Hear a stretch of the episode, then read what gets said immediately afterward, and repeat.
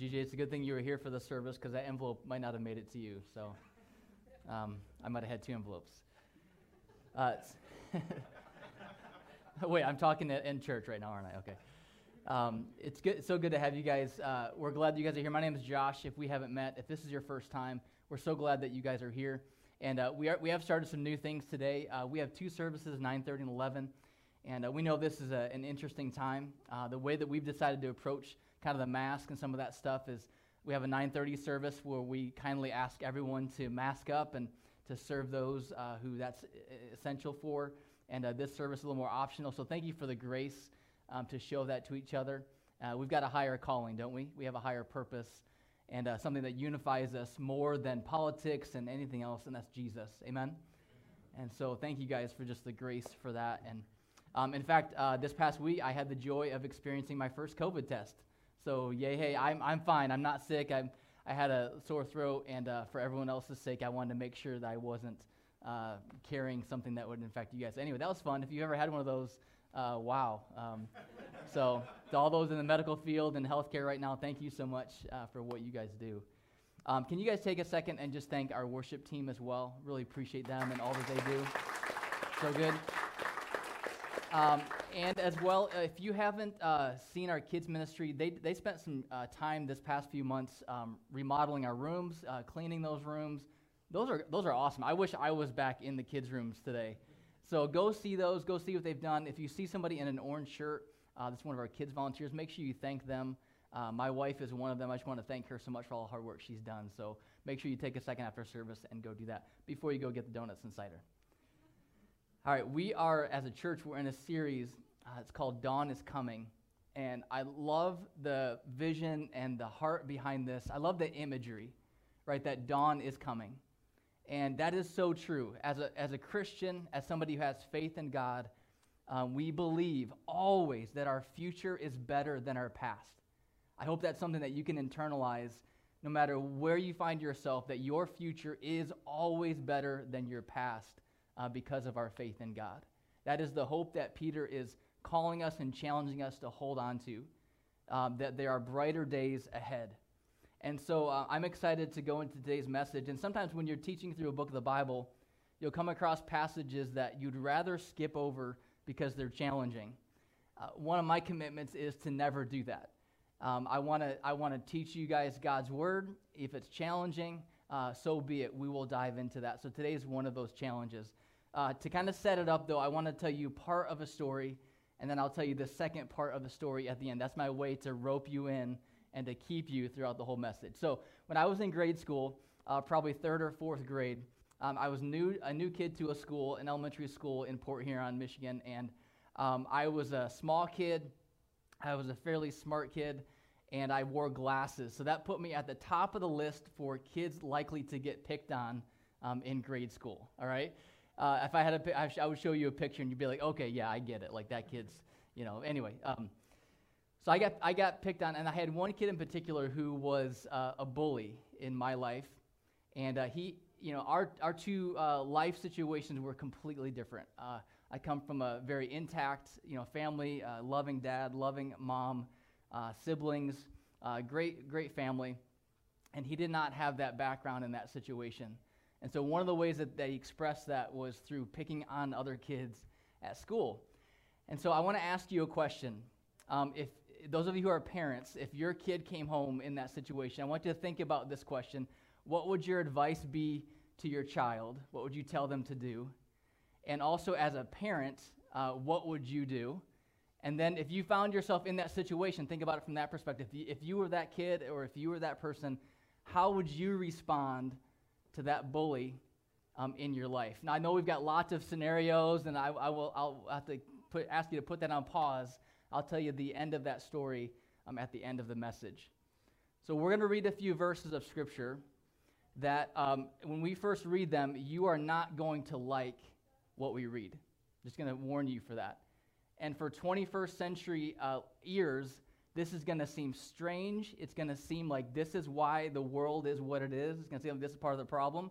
But I guarantee you, as we understand better what's going on, um, it's going to make sense and God is going to speak to you through it. So, uh, 1 Peter chapter 2 is where we're going to be.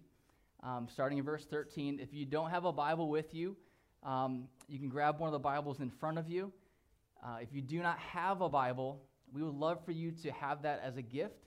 That'd be our gift to you. If you're unfamiliar with the Bible, there's a spot in the front called the table of contents. You can look up First Peter and find the page number and find that, and uh, you can join along. Um, these, a lot of these things will also be on the screen as well. So thank you guys for, for being here. Um, those online, thank you for being a part of this service today. Okay, here's what it says Peter is the author writing to a group of Christians in an area um, known as Asia Minor. Um, it's a real place, a real people, a real letter from the, the first century. Uh, and here's what he writes to them. We read some of these verses last week, and we're going to see the greater context today, and we're going to talk about how this applies to us. So here's what it says 1 Peter 2, verse 13. Submit yourselves for the Lord's sake. Everybody say, for the Lord's sake. To every human authority. We're already like, ah, I don't like this. All right, whether to the emperor which was like their president as the, the supreme authority, or to governors, who are very governors, who are sent by him to punish those who do wrong and to commend those who do right. We'll unpack all this together. For it is, it is God's will that by doing good, you should silence the ignorant talk of foolish people. Live as free people. Don't use your freedom as a cover up for evil. Live as God's slaves. Show proper respect to everyone Love the family of believers, fear God, honor the emperor. And then he gives advice to specific groups of people. He says, uh, verse 18, Slaves, in reverent fear of God, submit yourselves to your masters, not only to those who are good and considerate, but also to those who are harsh. For it is commendable if someone bears under the, the pain of unjust suffering because they are conscious of God. But how is it to your credit if you receive a beating for doing wrong and endure it. But if you suffer for doing good and endure it, it's, this is commendable before God. To this you were called because Christ suffered for you, leaving you an example that you should follow in his footsteps. He committed no sin, and no deceit was found in his mouth, it says about Jesus. When they hurled insults at him, he didn't retaliate. When he suffered, he made no threats. Again, I want you to think about my bully situation on the playground, all right? He entrusted himself to him who judges justly. Talking about Jesus, he himself bore our sins in his body on the cross so that we might die to sin and live for righteousness. By Jesus' wounds, we have been healed. For you are like sheep going astray, but now you've returned to the shepherd and overseer of your souls. Now he gives advice to women. Wives, in the same way, submit yourselves to your own husbands so that if any of them do not believe the word, they may be won over without words by the behavior of their wives when they see the purity and reverence of your lives. Your beauty should not come from outward adornment, such as elaborate hairstyles or the wearing of gold jewelry and fine clothes. Rather, it should be of the inner self, the unfading beauty of a gentle and quiet spirit, which is of great worth in God's sight. For this is the way, for this way, sorry, for this is the way the holy women of the past who put their hope in God used to adorn themselves. They submitted themselves to their own husbands, like Sarah, who obeyed Abram and called him her Lord. You are daughters, you are her daughters if you do what is right and do not give way to fear. And then finally to husbands, in the same way, be considerate as you live with your wives. I, I assure you it's not, it's not encouraging polygamy.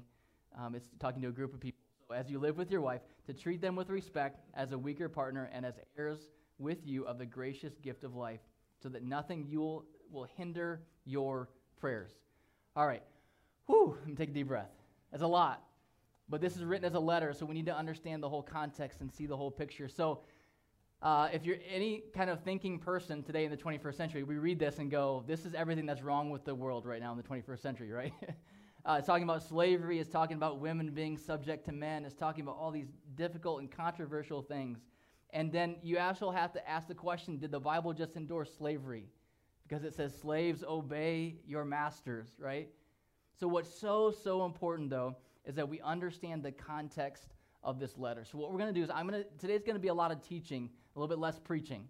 But we have to understand the first century context, because this was written to a, an audience, it had an original audience, right? We are not the original audience of this letter. But God also does use this, and had, there's timeless principles that we can find that are still important for us today. So, what is the original audience? The original audience are first century Christians in an area known today as Turkey, modern day Turkey, Asia Minor. They're living in the Roman Empire, and the Roman Empire is different than what we experience right now in the 21st century. Um, so here's the first thing that he says to Christians He says, Christians must submit to every human authority. It says, verse 13, submit yourselves for the Lord's sake to every human authority.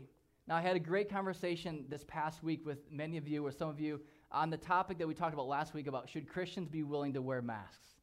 Um, and it rose, brought up a lot of great questions uh, because we talked about these verses. And what these verses are not saying is that we should just roll over and take everything that comes to us from those who are in authority over us. That's not what it's saying.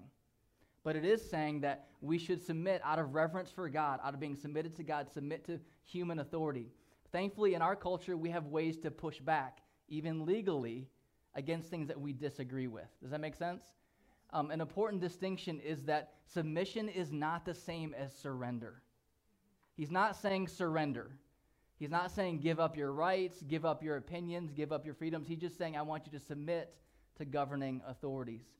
Use every avenue you have to push back. But the thing is, for, the first, for these first century Christians, they didn't have those avenues. This was the Roman Empire. They didn't have the same recourse that we have.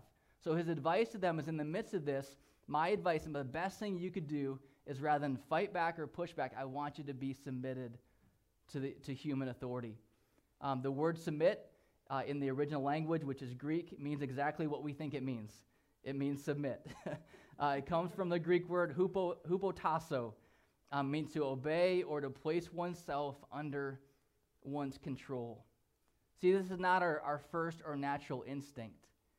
But what's being taught is the principle of by submitting to other authority, by submitting to human authority, we are exp- expressing our submission to God. We're doing this out of reverence for God that we are willing to submit to human authority. This means your boss, uh, it means your parents, um, it means those in authority and leadership over you. So, this doesn't make sense to us, right? Our first reaction when we're experiencing any kind of oppression is to create a hashtag and to go to town, right? To try to win a, a, a, um, a crowd so we can influence people. But this is not what he encourages them to do. He says, I want you to submit. He says why in verse 15. Here's why he's encouraging them to do this. Verse 15 For it is, by, it is God's will that by doing good you would silence the ignorant talk of foolish people. So in this first century, there were people who were following Jesus. And there were a lot of rumors surrounding this early group of Christians. There's a lot of things that people were calling them or saying that they were doing. Let me just ask real quickly um, how many of you had a nickname growing up? Uh, quite a few of you. Uh, I won't call anybody specifically, but does anybody want to share their nickname? What was their nickname? Bean. Bean? All right, like a coffee bean? Yeah. All right, that's good. What else? Boozle? All right, Bella Boozle? Okay. Sunshine. I can, yeah, that, that fits. Sunshine. Yeah. What was it? Dabadoo. Dabadoo. All right. What are the nicknames? Corky. Corky? I didn't see where it came from. Corky? Oh, Courtney, Corky. I got it. All right. Anybody else want to share a nickname? GJ. I'm sure you had nicknames. GJ. GJ? All right. All right, George. George Joseph. All right, so I had a couple nicknames. Um, one of mine in elementary school was Little Haas. My last name is Hostler, so just kind of shortened, and I have two older brothers, so I'm not Haas. They were Haas. Uh, I am Little Haas. Uh, in college, I worked as a part of a construction crew. Uh, first day, I showed up with a black long sleeve uh, like shirt. So from day one, they called me Ninja. So Ninja. So you guys can call me Pastor Ninja. Um, but that was one of my nicknames. Uh, but at times, uh, rumors will, will swirl that are just rumors, they're ignorant rumors. And what Peter is trying to combat, there's a lot of those going around in the first century regarding Christians. Here's what some of them were. These are shocking. This is not exactly what you think of when you think of Christians. But here's what they thought of in the first century about Christians. I'll explain to you why. So, one of the things that they accused first century Christians of was cannibalism, eating people's flesh. Seems kind of strange, right? But here's why they thought that. One of the things that Jesus taught, one of his teachings in John chapter 6 was, Unless you eat my body and drink my blood, you cannot be my disciple. That sounds like cannibalism, doesn't it? but what Jesus meant was, uh, he's talking about communion, he's talking about the cross. Unless you uh, put your trust in what I'm going to do for you on the cross, right? Unless you receive my body and my blood, you cannot be my disciple. But they took it to mean these guys are, are eating people, right? So the, the second thing that they uh, accuse him of is atheism, which sounds crazy. They accuse Christians of being atheists. And you have to think in the first century mindset there's polytheism, there's pantheism, which means lots of gods, right? They worshiped all of them. That was the culture. And they said there's a group of people who are worshiping only one God. We're way more religious than they are. They're worshiping only one, we're worshiping thousands, right? So they accuse Christians of atheism above all. Or it's just strange, right? Um, then the third one, we do have some young young ears. Uh, they they accuse Christians of of group activities. All right. Um, trying to think how else to say that. Parents, you guys can explain that later. they they they accuse Christians of what they called love feasts, uh, because Jesus encouraged them to love one another, and because they would get together and have communion, and have these times of prayer and worship, and they didn't know what was happening behind closed doors, so they had these rumors going around about Christians and so Peter is saying if you want to combat these rumors and the persecution, the way that we're going to do that is by submitting to authority and by doing good to people. That that's the way we're going to put, uh, that we're going to silence the talk of ignorant and foolish people. Um, later on uh, in, in the book of 1 Peter, 1 Peter chapter 3, verse 9, just a few more verses later, um, Peter says, Don't repay evil for evil or insult with insult. So basically, what he's saying is we don't fight the way that the world fights as Christians. The thing that we think on the surface that's going to make the biggest change is not the way that God chooses to win things. Like if you think of Jesus, um, Jesus is the example. Peter gives him as the example. For Jesus to save the world, he doesn't come in like the Avengers. He comes in like a child and he, he submits himself to God's will and authority and he gives up his life. Does this make sense? Um, Dr. Martin Luther King Jr., when he is pushing forward the civil rights movement, um, he doesn't do it by force, he does it by peaceful protest. That was a commitment that he had that he gets from God's word. So Peter then gives three different situations, three contexts um, for this. The first one is slavery. Um, the second one is for wives, and the third one is for husbands. So let's talk about the slavery one for a second. Here's what it says in verse 18 it says, Slaves, in reverent fear of God, submit yourselves to your masters, not only those who are good and considerate, but also to those who are harsh. When we read this as 21st century Americans, uh, it makes us think that the Bible is endorsing slavery, but we have to understand a couple things regarding the context. First of all, American slavery and first century slavery are not the same thing. Uh, first century slavery, uh, let me give you some, some information about what that looked like. In the Roman Empire in the first century, about 50% of the population uh, were considered slaves. Slaves were considered a part of the family or part of the household. Slaves, it was not based on race or skin color. It was typically based on um, war or on foreigners in a land. So if you conquered somebody, those people became slaves. Uh, or if, if foreigners came into your, your land, they became slaves until they could earn their freedom. That's another difference, is that people could earn their freedom. Slaves were oftentimes the most educated people in the family. Uh, they ran businesses and they negotiated deals. And so when Peter's writing to these churches, these Christians, it's possible that upwards of half the people in these churches reading this letter were slaves. So that's why Paul is writing to them he's writing to family units. He's addressing husbands, wives, and slaves. See, at this point in world history, slavery was rampant, it was everywhere. So, is the Bible endorsing slavery? That's a good question. I think some important things to point out. First of all, Peter's purpose in writing this sound like Peter picked a pack of pickle peppers.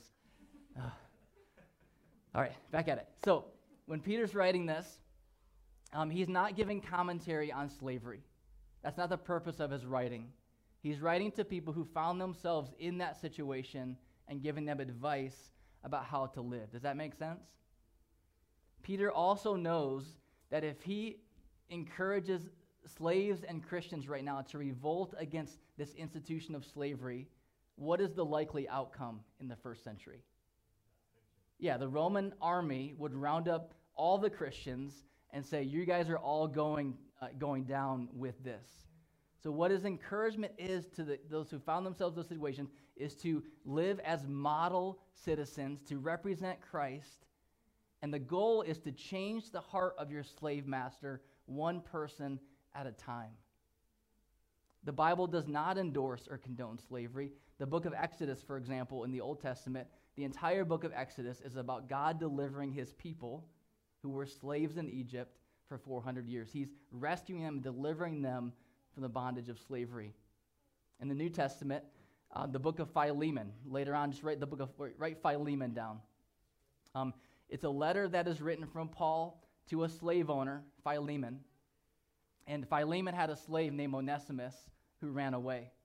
And this slave Onesimus uh, stumbled upon, upon Paul, became a Christian, and Paul said, Onesimus, you have to go back to your slave owner.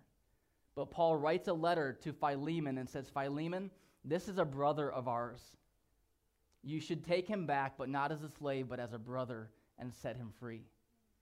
So the Bible is, is pushing these things uh, forward and calling us to love one another. In, in the church, the Bible describes a place where in the church, uh, people are not um, categorized by uh, how much money they have or don't have, or by their age, um, or even by the color of their skin, uh, but by the fact that they are part of the family of God. Amen. Isn't that just awesome and amazing? It is. It's a beautiful thing. It's a picture of what God does. He takes down those dividing walls and he unites us in Christ. So, Peter is not giving a commentary on slavery. He's simply encouraging, giving advice to those who find themselves in that situation. Um, Elton Trueblood, in his book Alternative to Futility, um, said this said, We are surprised to see how little the early church, early Christians dealt with current political and economic problems if we judge it by the extant literature of that period. They didn't even attack slavery, iniquitous as it must have been. They just went on building the kind of fellowship which was bound eventually to destroy slavery. So they didn't preach against it in that context, but the, the type of uh, community that they built, the values that they had, eventually led to the overthrow of this institution around the world. We praise God for that. So, what he says to, the, to those in that position is, you know, we're not going to change slavery by any other means than changing one heart at a time right now. And what, what he wants to encourage them to do is that when their friends laugh about how Christians are cannibals and atheists, your slave master will know that that is not true. And your life and conduct and behavior will silence the foolish talk of ignorant people. Now, the next group that he speaks to are women. Um, what am I doing biting off all these really fun, controversial topics right now? Uh, we're, we're working through God's word together.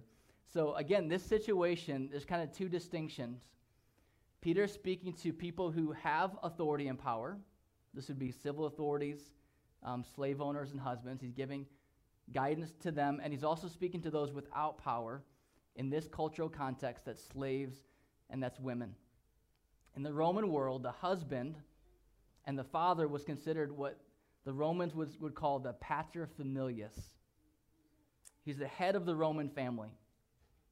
So men in that context exercise what they would call autocratic control, uh, absolute power. Men don't say amen. Do not say amen to that. Um, they exercise absolute power.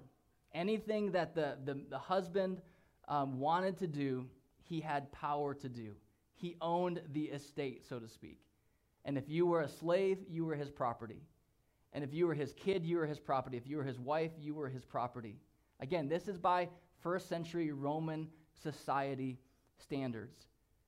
So, what Peter is encouraging women to do is if you are a Christian and your husband is not, the encouragement is that you would be submitted in respect and reverence to your husband so that you could possibly win him over to be a follower of Jesus. Does that make sense? Amen. Amen. Exactly. So let me ask you this. If if you were a non-believing husband in the first century and your wife becomes a follower of Jesus, she runs off to these groups of people gathering, and what you know about them is that they are cannibals and they're atheists and they're doing group activities together. Are you going to be excited about your wife going and doing that? No. So, Peter's advice to these women is to, to model Christ likeness for your husband so that you can win them over, um, that they will become followers of Jesus as well. Does that make sense? That's his advice to them. And I know that you may find yourself um, in a si- similar situation. Oftentimes, it's the case where women are following Jesus and their husbands are not. And it's such a, a difficult and challenging season to be in. I would encourage you to follow the same advice Peter gives and God's word gives and trust that God is doing something even when it seems like nothing's happening. Um, you can pull out the secret weapon of prayer and go to town in prayer and ask God to use that. Now, if you're in, in a dangerous situation, the Bible is not saying to stay in that situation, um, but it is saying to submit and allow that submittedness um, to win over your husband. So, the goal is that by modeling Christ likeness, you may win your husband over um, to Christ. So, next category of people is husbands. By society standards, just as a reminder, the husband in this society, in this culture, had complete power. And again, men, keep your mouths shut for a little while. So it is countercultural when Peter says to the husbands, because one of the complaints is, well, why, why isn't he saying husbands submit to your wives, right? Yeah, love your wife, exactly. So in, it's counterculture. The advice he's giving, he says, husbands, in the same way, be considerate as you live with your wife. He's saying you respect them as a person, not as property. That you treat them with love and honor and gentleness and care. And I have to be honest and confess that there are times when I don't treat my wife this way. Right? And I'm, I'm in the 21st century. They're in the first century. Imagine how countercultural that was. So he's challenging them to, to a higher standard. Um, man, I hope that we can feel the weight of that. That we are called, Ephesians 5, another similar passage, um, says that men are to lay down their lives for their wife, the same way that Jesus laid down his life for us. So the Bible is not endorsing uh, this kind of uh, patriarchal, authoritarian uh, model in the home. Yes, men have a different role than women, and God puts responsibility on men to lead their families spiritually. But it is not something where you force people to do it. That's exactly what Peter's saying. You don't force them to do it like our society says you can. Instead, you do it out of love and gentleness and respect, trusting that God is working in the middle of that. Um, one of the questions I ask myself as I try to evaluate how I interact with my wife um, is how would I feel if someone else were treating her this way? if I saw another man speaking with the tone or the words that I find myself sometimes speaking to my wife, if I, if I found another man saying those things to her or, or using that those tones with her, that's a good, good measuring stick, isn't it, guys? Like, I would not be okay with that. I'd be like, hey, uh, we need to talk. I am, I am paterfamilias. I am the head of the household, and you do not speak to my wife that way. Um, I have three young daughters. I can imagine one day uh, we're praying for their, their spouse, right? That God is providing a godly young man for them. Uh, but if I were to find one of those young men at times using the same tones and same words that I find myself using with my wife, it'd be a different story, right? Uh, there'd be one less uh, fish in the, the, the, pool, the pond, uh, as an option for them for the future. So he's challenging the men, saying, hey, you know what society says and culture says you can treat women this way, but God's standard is different. You treat women differently. You treat them with respect and honor and care and gentleness as you live. So I think the point is uh, in God's economy, we don't win the way that the world wins. And it's challenging to know sometimes what God wants us to do in certain situations. Um, but I think we need to pray and ask God for wisdom. I think when God says fight, I think we fight. But when He doesn't say that, I think we're called to submit. And we're called to trust Him in that submitting.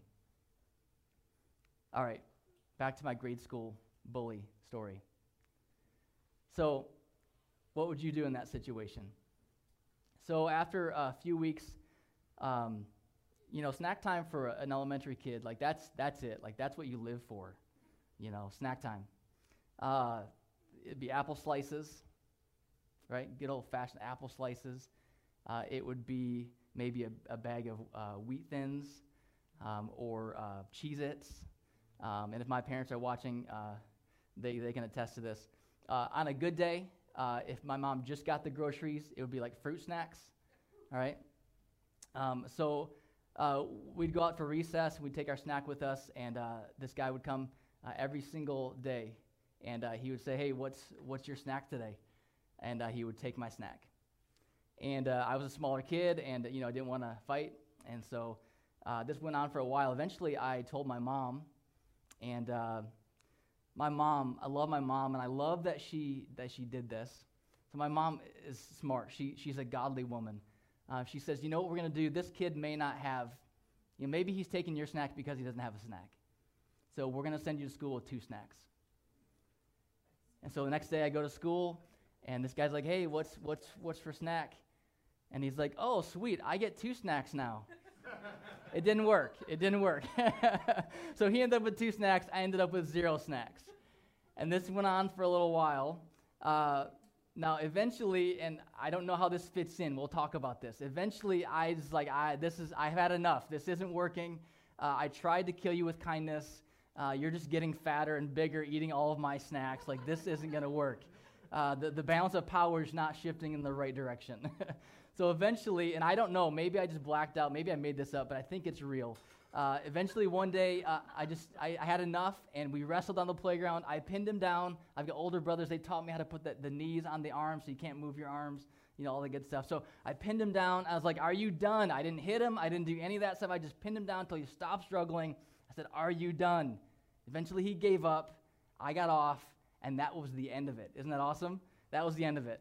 So I, it did happen. It did happen. Yes and exactly like I just told it in my own mind. I have no idea.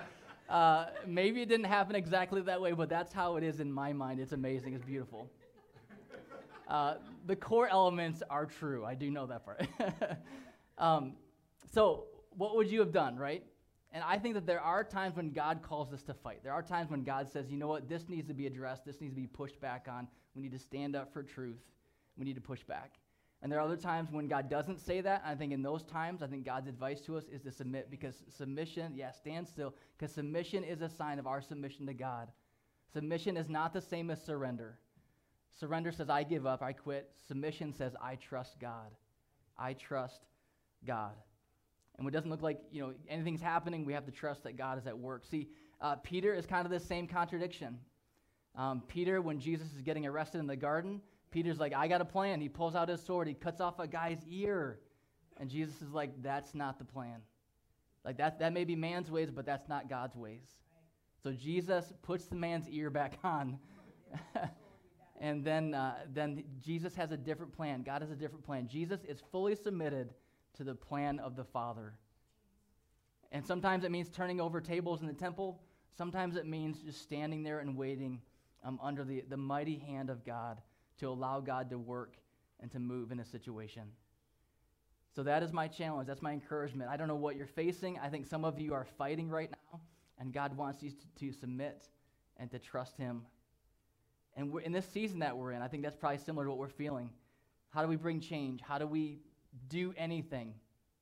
Sometimes God says, I want you to, to submit to me and trust my plan. You know, and to be honest with you, um, th- those snacks that I gave that, that I gave that I gave uh, my friend in elementary school.